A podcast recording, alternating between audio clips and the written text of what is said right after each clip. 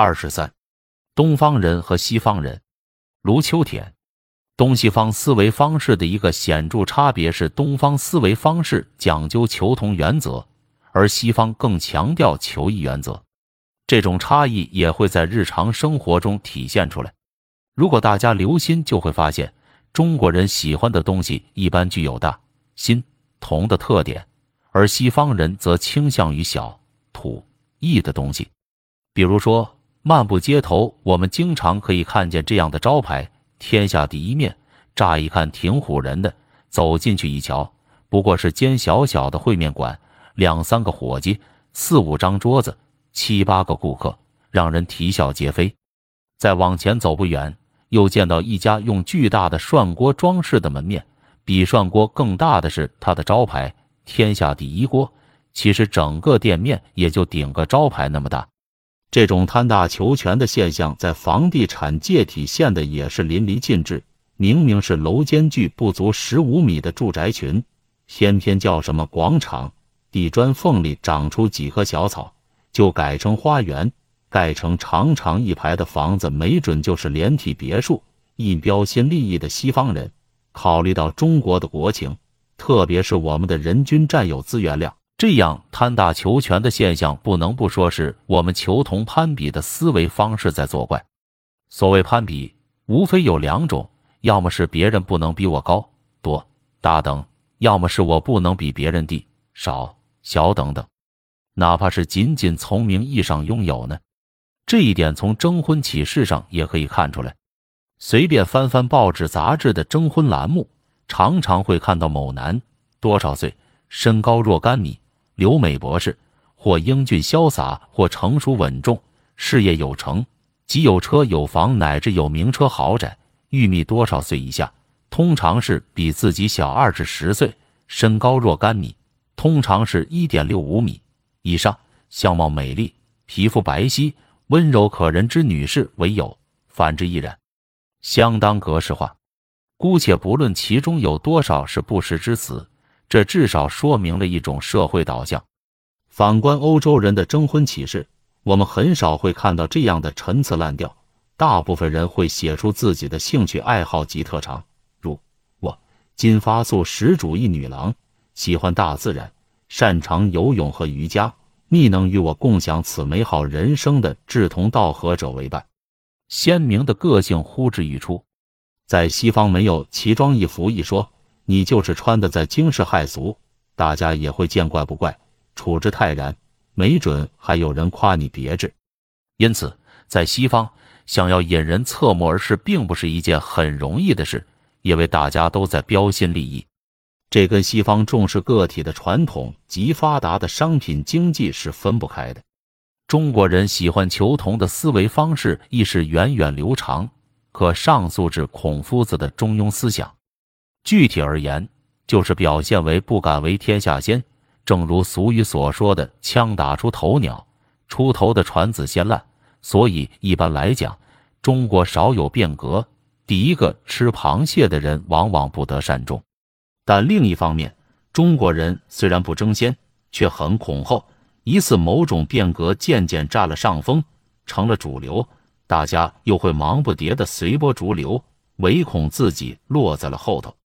中庸思想经西汉的董仲舒发扬光大，遂成大一统思想，并逐渐成为中国社会中高悬于顶的最高道德原则。体现在国家理念上，就是普天之下莫非王土，从而重视国家统一，反对分裂；体现在家庭关系中，则是三纲五常、三从四德，井然有序。家和万事兴，做事要讲究和睦，和气生财。人与人之间要讲究和睦，团结就是力量。至于人和自然，也应追求天人合一的理想境界。长此以往，服从、附和、求同等品质被视为美德而大行其道，这对于维护国家统一、家庭和睦乃至生态保护都可称得上功不可没。然而有一利必有一弊，它也会使很多人因此失去了独立思考的能力。人云亦云。甚至成为不讲原则的和事佬。例如，国内很多出访团组在结束访问时，往往会感谢当地接待方说：“你们的国家非常美丽，你们的人民很友好，你们的接待很周到。”对如此面面俱到、热情洋溢的赞扬，外国人有时似乎显得并不领情，尤其是经常接待中国团组的人员，他们会奇怪：这么多中国客人万里迢迢从东方来到西方，为什么都是这么几句话呢？难道没有一点不同的感受？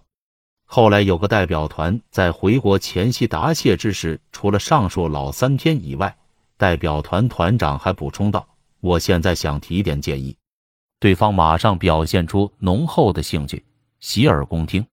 第一条是建议你们的介绍材料译成中文，因为中国来的团组越来越多，而绝大多数中国人不懂德文。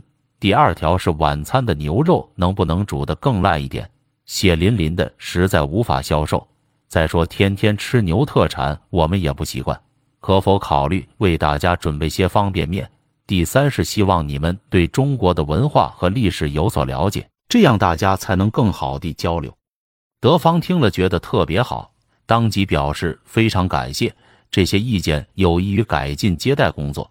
所提的意见中，凡是能做到的，一定尽早着手去做；一时做不到的，至少也了解了你们的真实想法，以后会朝这个方向努力。事过很久之后，德国接待方负责人同我会面时，还不无感触地同我谈起这三点建议，认为这种不同的声音难能可贵。由此，我想到了一个实例：荷兰政府公开发行的宣传片中出现了一个要饭的，虽然不是衣衫褴褛、不堪入目的那种，但的的确确是个要饭的。这对于中国人来说，恐怕有些难以理解。我们常说家丑不可外扬。这样的事，避之唯恐不及，哪有大张旗鼓去宣传之理？何况荷兰的乞丐也并未多到满街都是。然而，荷兰人就这样轻描淡写的把它表现出来，似乎大家也都没把它太当回事，因此也没去向政府抗议、请愿什么的。这种思维是否值得我们玩味、深思呢？二大处着眼的中国人。中国人重整体性的思维特点，在日常生活中也随处可见。比如，我们写信封总是先写国名、省名，接着是市名、区名、街名，然后是门牌号，最后才是收信人的名字。而且名字的先后顺序也是先姓后名，体现了对整体的重视。西方则恰恰相反，写信封是先名后姓，然后是门牌号、区名。市名、省名、国名，整个颠倒过来了。